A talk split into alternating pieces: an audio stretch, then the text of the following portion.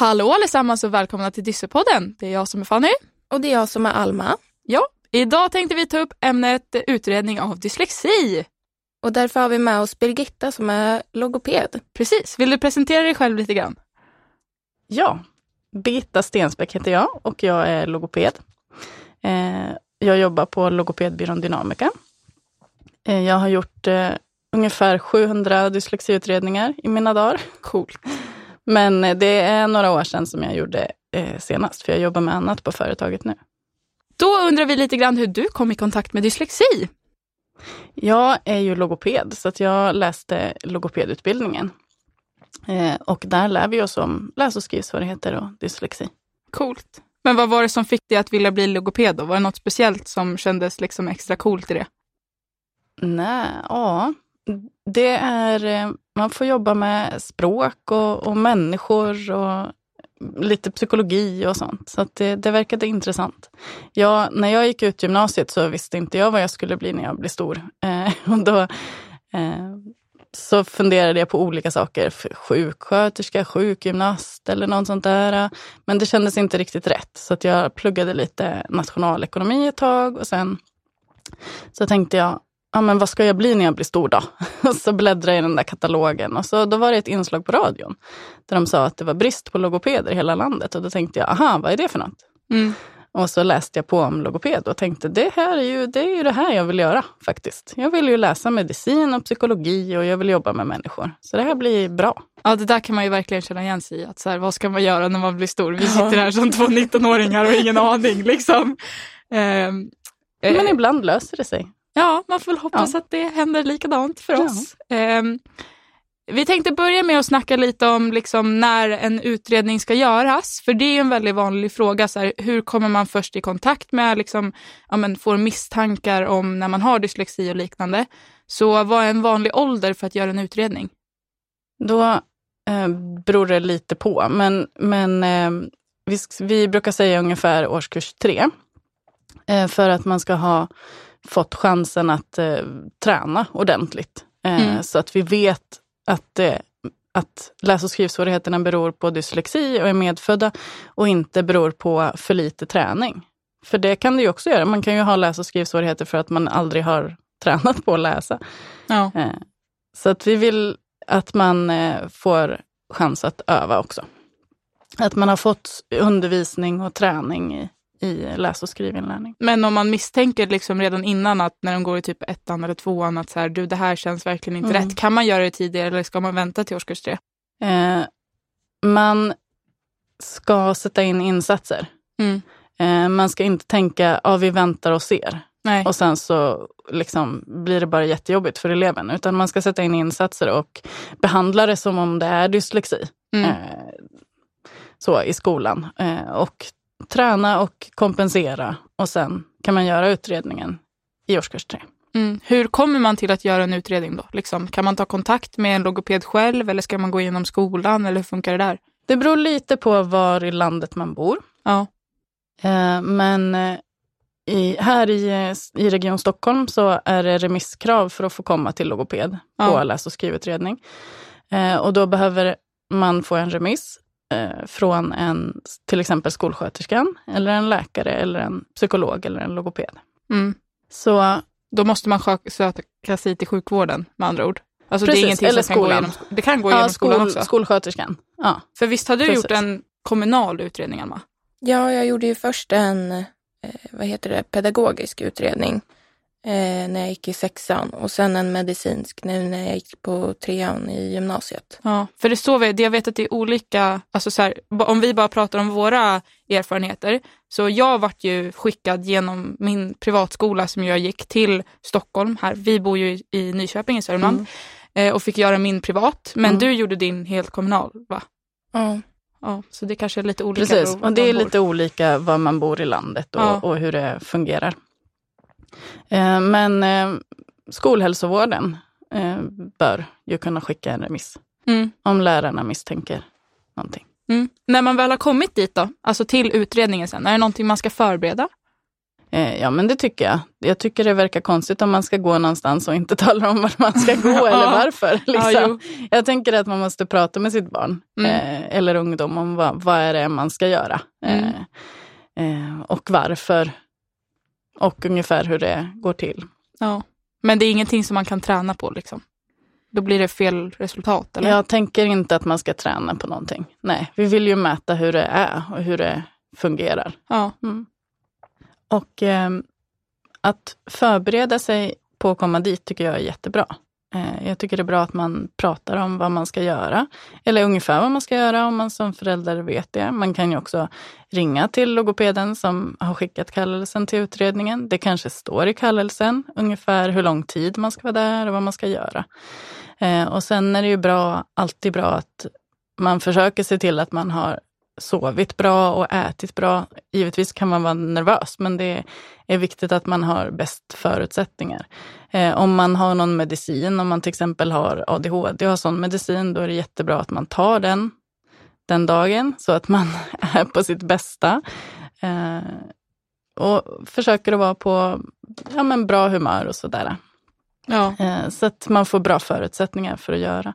För det är ju lång tid, det är ju många saker som ska göras. Vi, mm. vi tittar ju på, på läsning och skrivning, vi tittar också på språklig förmåga och på saker som kan ligga bakom läs och skrivsvårigheter. Och därför blir det många uppgifter som ska göras. Eh, och det brukar jag också berätta för, för eleven eller eh, ungdomen eller den vuxna som ska komma och göra utredningen i början när vi pratar om varför, varför du är här och vad vi ska göra så berättar jag att det är väldigt många uppgifter som vi ska göra.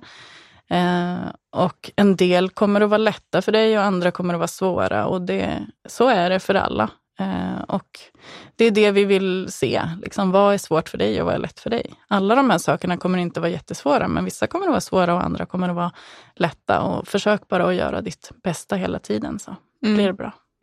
För det tar ju verkligen en hel dag, liksom en utredning. Bara kommer jag ihåg från min, liksom att man åkte dit tidigt på morgonen och kom hem sent och var liksom helt slut. För Precis. Att, för att, ja, det är väl som, jag vet att de sa det till mig, att så här, ja, i vanliga fall så hjälper ju dina andra liksom, styrkor dig runt dina problem, men nu sätter vi dig liksom rätt in i så här, här har du ditt problem, lös det. Och vi var så här, eh, så där kände jag liksom, vet jag.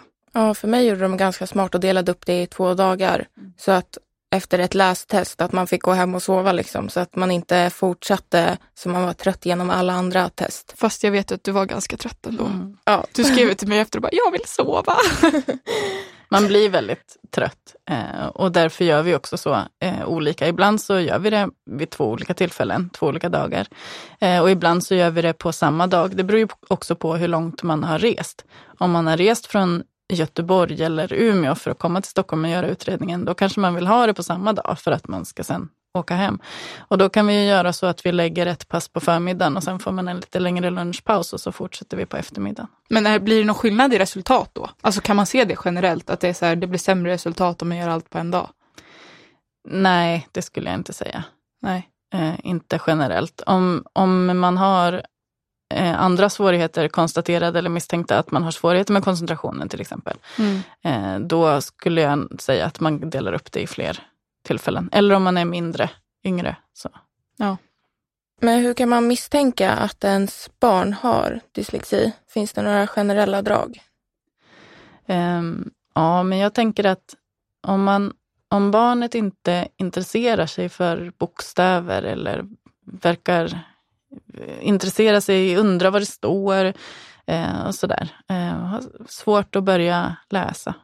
Det kan också vara eh, att man har lite svårt med att eh, rimma eller höra hur ord börjar eller slutar. Om man leker lite med, med ljuden i orden sådär. Mm. Som man kanske gör på förskolan och rimma och sånt. Så då kan man märka, det är inte alltid eh, liksom, det, finns inte ett hundraprocentigt kausalt samband. Liksom. Har du svårt att rimma så får du dyslexi. Så är det inte. Utan, men, men det är saker som man kan titta på och misstänka. Sen tänker jag att det måste vara mycket svårare nu för tiden med den teknik som finns nu än förr. För att nu kanske barnen eh, har, inte vill läsa bok för att, de in, för att de vill göra något annat ställe. För att de vill titta på plattan eller telefonen eller liksom titta på korta videoklipp istället för att försöka koncentrera sig på en bok och sådär. Så jag tror att det är mycket svårare nu. Men jag tror också typ att man får alltid, alltså, till exempel på en liksom, dator eller någonting, du får ju alltid hjälp med rättstavning. Mm. Så det syns ju inte lika tydligt. Jag vet ju bara från mig att liksom så här, jag fick ju alltid, jag fick ju min utredning när jag gick åttan. Eh, och Eh, jag vart ju till sex, alltså typ från kanske tvåan så började mina föräldrar misstänka att jag hade dyslexi. Jag tror att det kan vara ganska svårt också när man är, jag är första barnet. Att liksom, de hade ju inga generella så här ska det gå och så här ut. Alltså, de har ingenting att jämföra med. Det är hårt att säga så, men det är lite så det blir. liksom. Eh, men sen vet jag att de hittade i alla fall någon guide på typ så här, har din, ditt barn sju av tio så mm. har de, och jag hade väl typ nio eller tio mm. liksom sådär. Och misstänkte det. Jag vet att vi hade väldigt svårt i skolan med att liksom få igenom det där, för de sa att ja, men du är för bra för att ha mm. dyslexi. När jag egentligen bara jobbade runt det hela tiden. Liksom sådär. Så det är det som kan vara svårt tror jag också. Precis, att du är duktig på annat eller ja, du är duktig precis. på att prata och då märker inte lärarna kanske. Eller man är så tyst och försiktig och då märker de kanske inte heller att Nej. man har eh, svårigheter. Och sen tänker jag att eh, nu tänkte jag mer på så här, hur kan man märka det hos yngre barn, men ja. hur kan man märka det sen när man kommer upp i skolan? Och då tänker jag att det är att man eh, behöver jobba så mycket mer än andra barn. Mm. Och som du sa, det kan vara svårt att märka om det är ens första barn, men man kanske eh, kan prata med andra föräldrar om hur deras barn har det.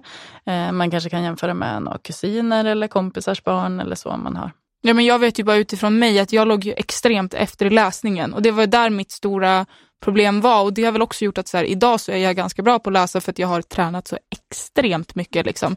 Men det var där som jag tappade sådär.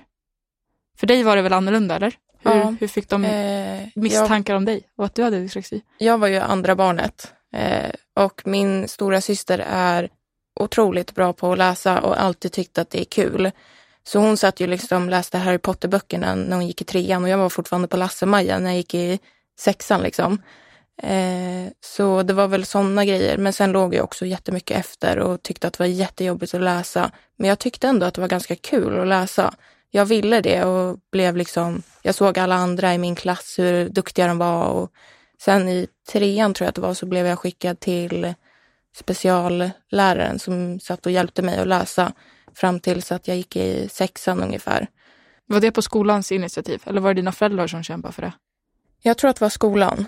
Eh, för att min pappa, han var också ganska seg med läsningen. Men han hade inte dyslexi, så han tänkte att det var samma för mig. Mm. Men då var skolan, jo men vi, vi sätter in det här och så får vi se.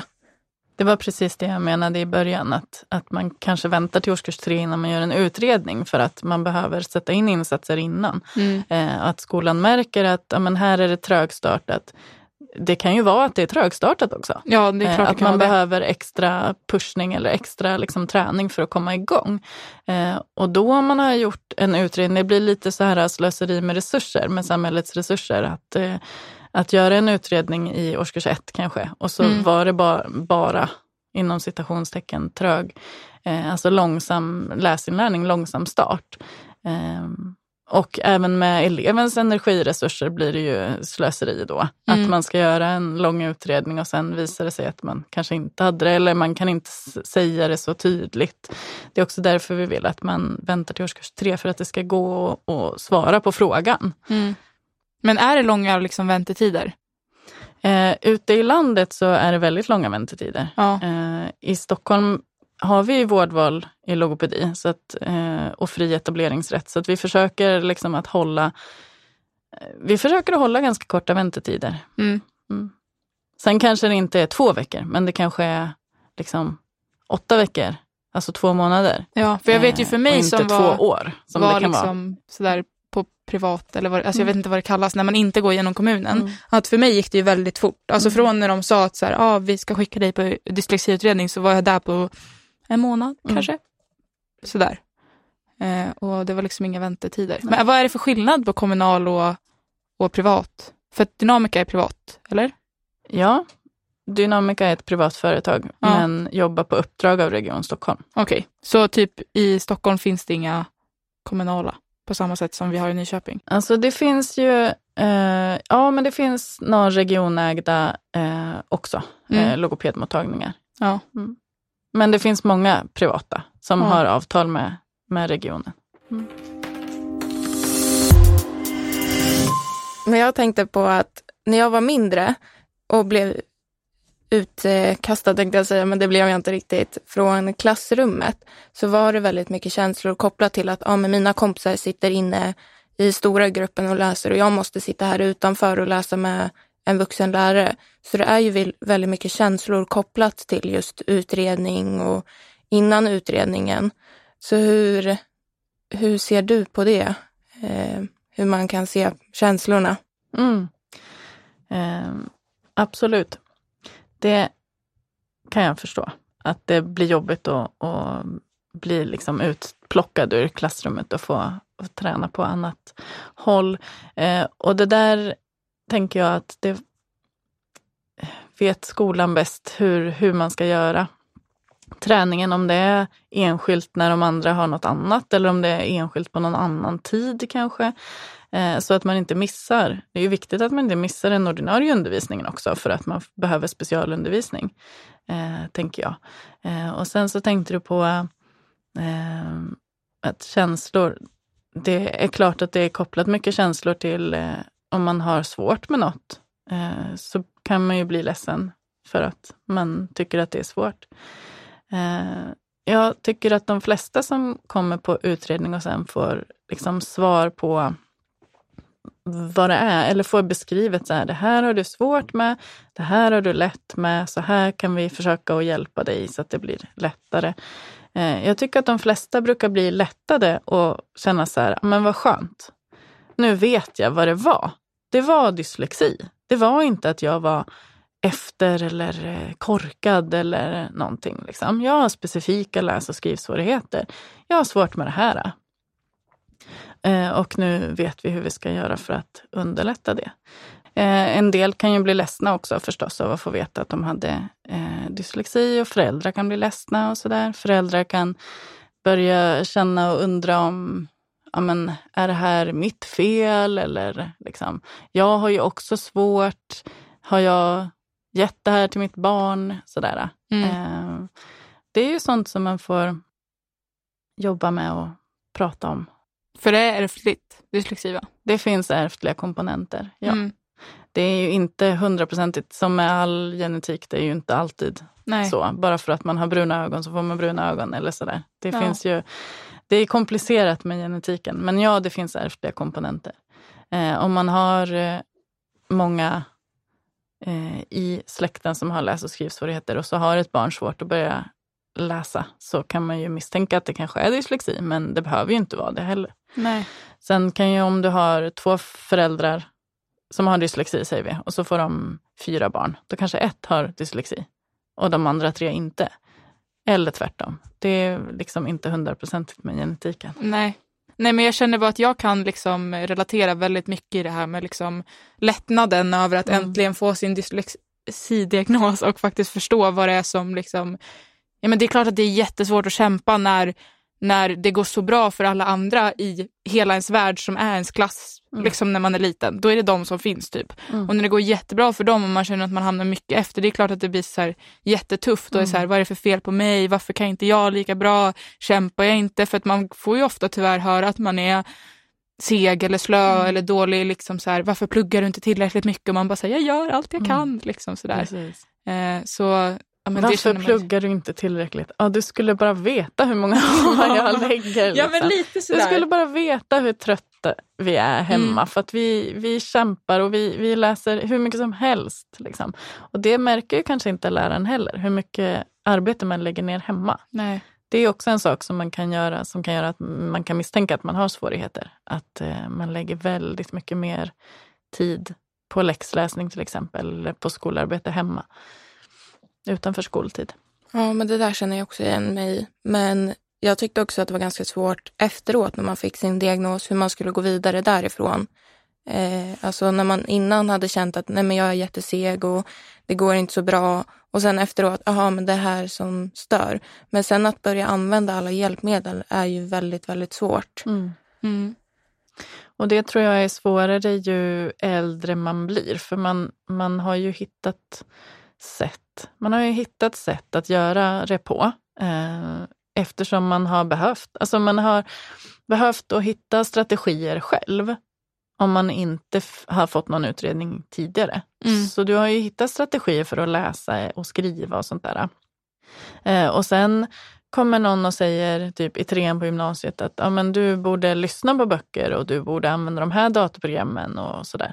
Då kan ju det vara väldigt svårt för att då behöver man ändra sina strategier som redan är in, inarbetade och invanda. Mm, jag känner verkligen igen mig i mm. det där. Alltså som jag har sagt tidigare så jag är ju väldigt dålig av att hjälpa mig av liksom, hjälpmedel. Ja, det kan vara skönt att lyssna på någonting någon gång men det är mm. ofta väldigt jobbiga röster eller liksom sådär, klart man använder rätt skrivning men kanske inte läser upp texterna lika mycket som man borde inom mm. situationstecken. Liksom. Men, men ja, det är verkligen svårt att lära sig in. Och så här, jag vet också att ja, men när man får reda på att ja, man blir väldigt trött av att ha dyslexi för att det tar väldigt mycket hjärnkraft. Ja, vad mm. kan jag göra åt det? Mm. Alltså därför jag vet ju att liksom, ja, men Alma efter en skoldag i liksom trean, du kunde vara helt slut. Och även jag liksom, när man gick till sista lektionen. Sådär. Ja, precis. Och eh, i sexan så fick jag min första diagnos. Och eh, då förstod ju inte jag riktigt vad det innebar. Eh, det var en vuxen person som sa du har den här diagnosen och rabblade massa ord och du kan inte det här och de här svårigheterna har du. Och det förstod ju inte jag riktigt då. Så när vi gick tillbaka till vår speciallärare i trean och frågade vad är det vad är det jag har svårt med så förstod jag ju mycket mer och försökte börja använda hjälpmedel. Men det är ju verkligen supersvårt att sitta och försöka prata in texter för man känner sig lite konstig och sitta och prata med sig själv. När man har fått reda på sin diagnos, finns det något så generellt man kan göra för att liksom, jag vet att när man får liksom utredningen så är det väldigt svårt att förstå vad, som, vad det betyder. Alltså allt som står på de här papperna. Mm. Finns det någonting man kan liksom, ja, men, ta kontakt med er igen och få det beskrivet eller hur kan man liksom förstå vad man behöver hjälp med? Eh, jag tänker att det är lite olika beroende på hur gammal man är. Mm. Eh, precis det som du sa innan också, att det, det är lättare, ju yngre man är, desto lättare är det ju att börja använda de kompensatoriska hjälpmedlen eh, jämfört med om man är äldre när man får sin utredning och sin diagnos. Och det återkopplar till det jag eh, sa tidigare också om att, eh, att man, även om man väntar med att göra själva utredningen till årskurs tre så ska man inte vänta med att sätta in insatser. Man ska sätta in träning och man ska sätta in kompensation. Man kan börja och träna på att lyssna på böcker och använda talsyntes och sånt redan i, på lågstadiet för att Eh, Eh, pusha igång läsningen eller för att liksom lära sig de verktyg som man behöver senare om det visar sig att man hade dyslexi. Men för att svara på din fråga så eh, försöker vi ju skriva en, en så bra sammanfattning som det går eh, på, i själva utredningen. Då. Eh, där vi beskriver vad, eh, med lite enklare och kortare meningar och ord vad som eh, fungerar bra och vad som är svårt och hur man kan jobba. Eh, och sen så försöker vi såklart att, att vid en återkoppling eh, beskriva det så bra som möjligt. Eh, och eh, det är klart att man kan höra av sig igen om man tyckte att man inte förstod, men man får ju jättegärna ställa frågor eh, när vi träffas för återkoppling. Sen så kanske vi har ett, en, eh, en återkoppling där vi beskriver eh, vad vi har gjort tillsammans med eh, eleven och föräldrarna och sen så kanske vi har en till med skolan och då kan man ju ställa eh, följdfrågor som har kommit upp under tiden. Mm. Undrar om jag hade ett sånt år. Alltså jag tror att liksom, jag var på utredningen en dag och sen sa de att ah, vi verkar att du har lite svårigheter med det här, men jag tror inte jag var där en gång till. Nej, det beror ju kanske också på eh, hur långt man åker ja, och sådär. Mm. Eh, nu kan vi ju erbjuda videosamtal också. Det är bra. Det är bra. Ja, jag fick nog återkoppling en, en vecka senare. Eh, och då frågade hon om jag ville ha det via nätet eller inte. Men jag satt typ och fnissade genom hela för jag kände igen mig i allt hon sa. Så det var ganska roligt att höra och mm. få det bekräftat. Precis, det brukar ju bli så. Det brukar jag säga när man kommer eh, i början också på utredningen att, att det här gör vi ju för att eh, hitta vad som är lätt och vad som är svårt. Och det brukar bli så att man känner igen sig i det som vi berättar. Alltså resultaten brukar visa det som man redan vet. Eh, eller redan känner igen. Som du sa där Alma, att du kände igen dig i det som logopeden sa. För att det är ju inget konstigt. Alltså det vore ju mer konstigt om man inte kände igen någonting, för då är det ju något som inte stämmer, tänker jag. Mm. Eh. Det kan ju vara, vara skönt att få det bekräftat. Alltså så här, det är det jag vet med min diagnos mest, mm. att det var liksom så här, en sten från axlarna. Men om ens barn har fått en diagnos och man själv som förälder misstänker att man har samma svårigheter, hur gör man då? Ska man göra en utredning? Kan man göra det när man blir äldre? Man kan absolut göra en utredning när man blir äldre. Ehm, jag tänker att ehm, man kan ju göra en utredning bara för att eh, få veta. Det kan ju vara skönt att få veta. Men, men jag tänker också att man behöver tänka varför behöver man det här? Behöver man liksom Behöver man det för sitt jobb eller för sina studier, då tycker jag att det är viktigare än att liksom, inom citationstecken bara få veta, bara för att få reda på det. Om ens barn har dyslexi och man själv känner igen att man har liknande svårigheter, då kan man ju tänka att man har det och så.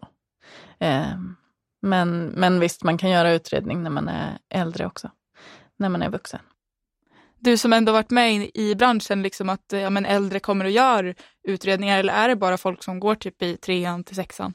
Det är ju mest eh, skolbarn ja. eh, och sen så en del gymnasieungdomar men det kommer också vuxna, både unga vuxna och eh, äldre vuxna, medelålders. Och jag har utrett någon som är så här 60 år liksom för att den jag har känt att det är något, det har varit så här hela livet och det är något som inte funkar och nu um, är det Arbetsförmedlingen kanske som skickar en på utredning för att se om man behöver något nå hjälpmedel och sådär. Mm.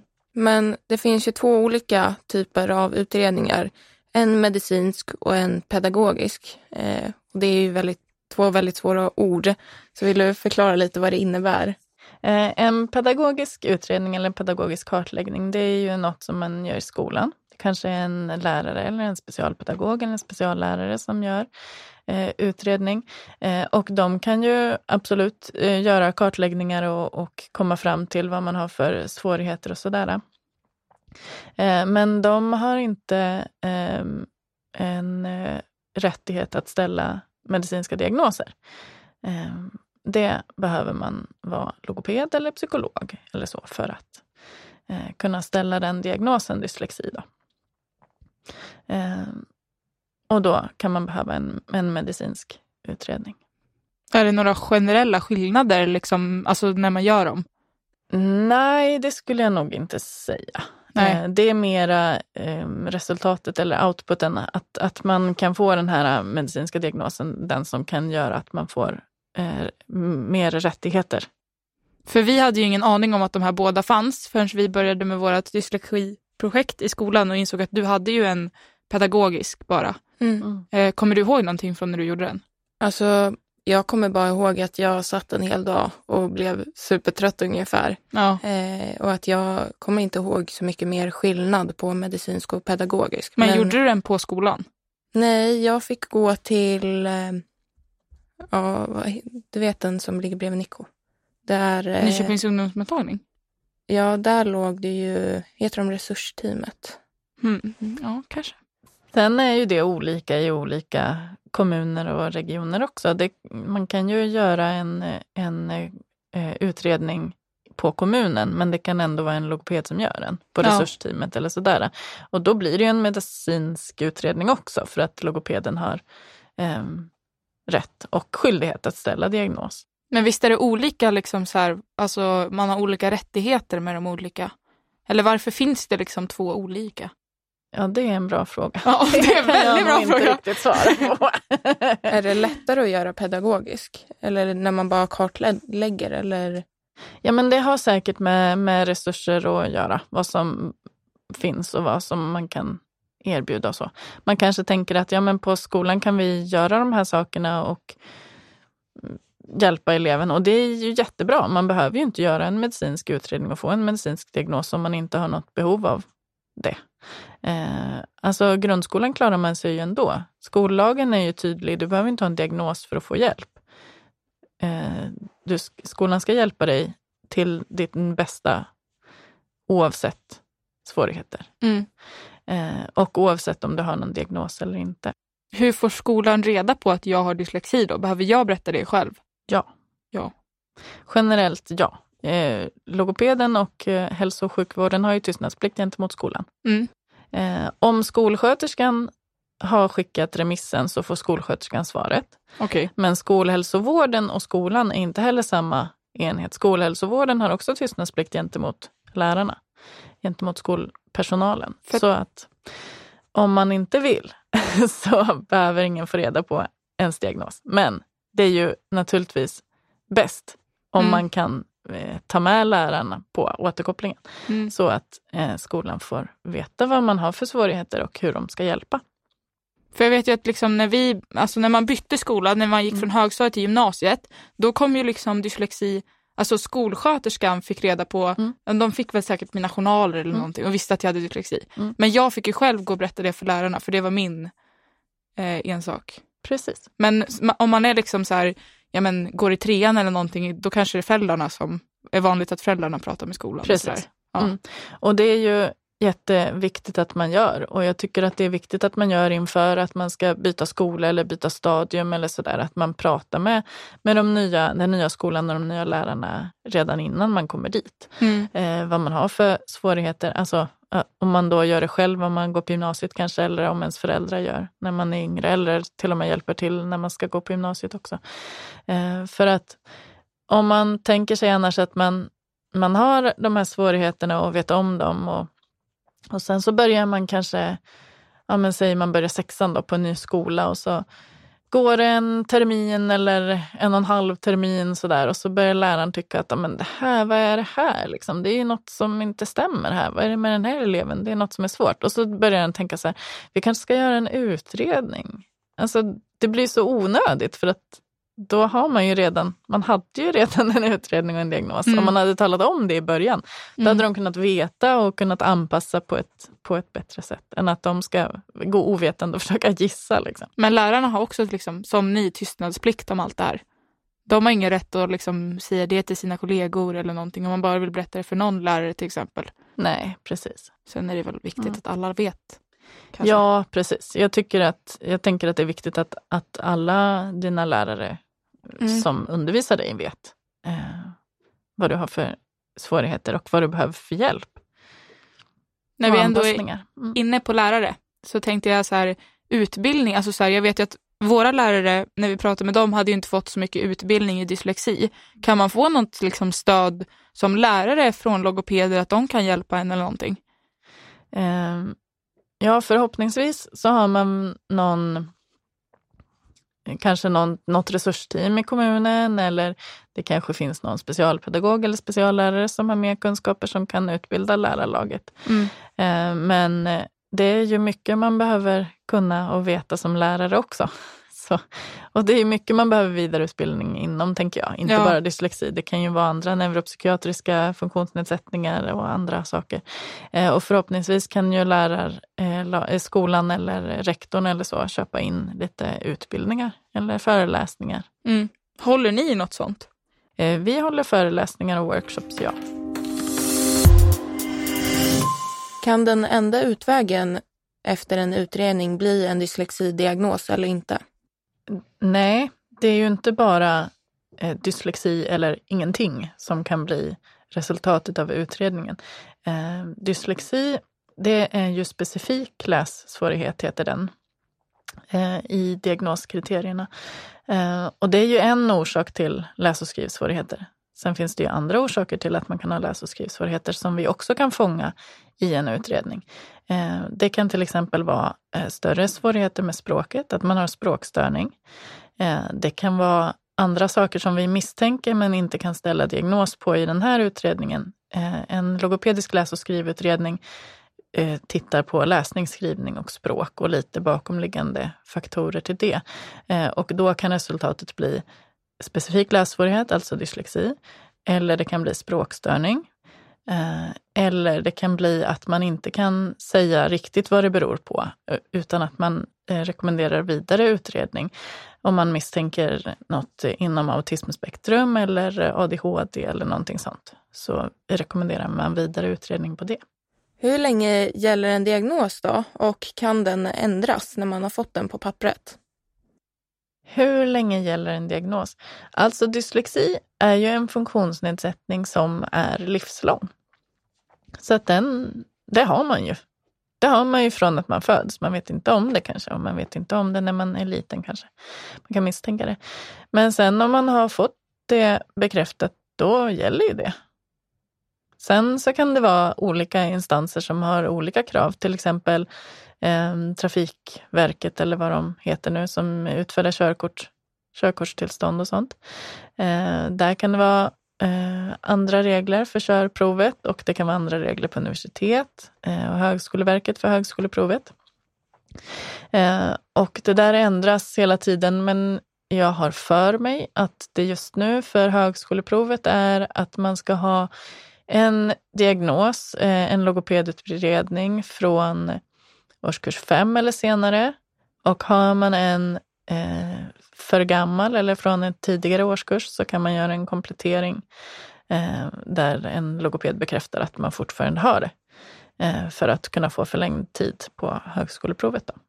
Men om, om liksom den här mot förmodan skulle säga att nej men du har inte dyslexi, kommer den förra utredningen liksom försvinna då eller räknas inte den? Ja, det är en bra fråga. det...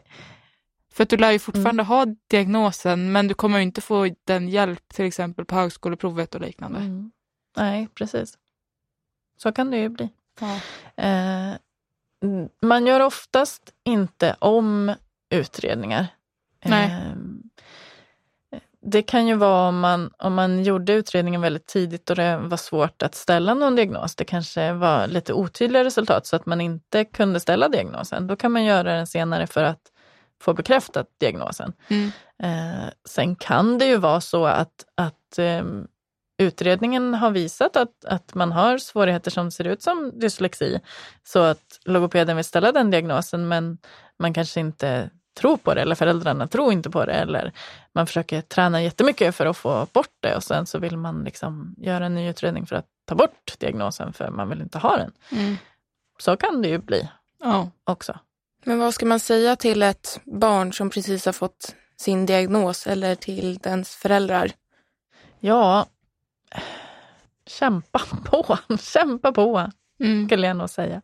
Eh, det kommer att bli mycket man kommer att behöva kämpa mycket eh, för att få folk att förstå, för att få eh, sina rättigheter tillgodosedda, för att liksom få den hjälp man har rätt till, så kan man behöva kämpa mycket.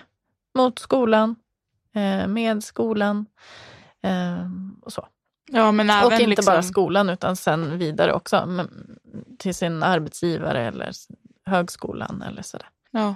Ja men det känner man ju verkligen igen sig i. Att liksom så här, kämpa är ju ett av ens liksom, största grejer. Sen är det så svårt att säga också, liksom så här, för typ jag och Alma som lever med dyslexi har ju aldrig levt utan det. Nej. Alltså det blir ju en vardag för en och man förstår inte riktigt så här, hur, ja, men hur hade det varit att leva utan. Liksom så, där. så det är bara att kämpa på. Ja, precis. Det är bara att kämpa på. Men alltså när man ändå pratar om så här, går det att träna bort dyslexi? Eh, nej. Nej. Det skulle jag inte säga. Det går, naturligtvis så blir man bättre på det man tränar på. Ja.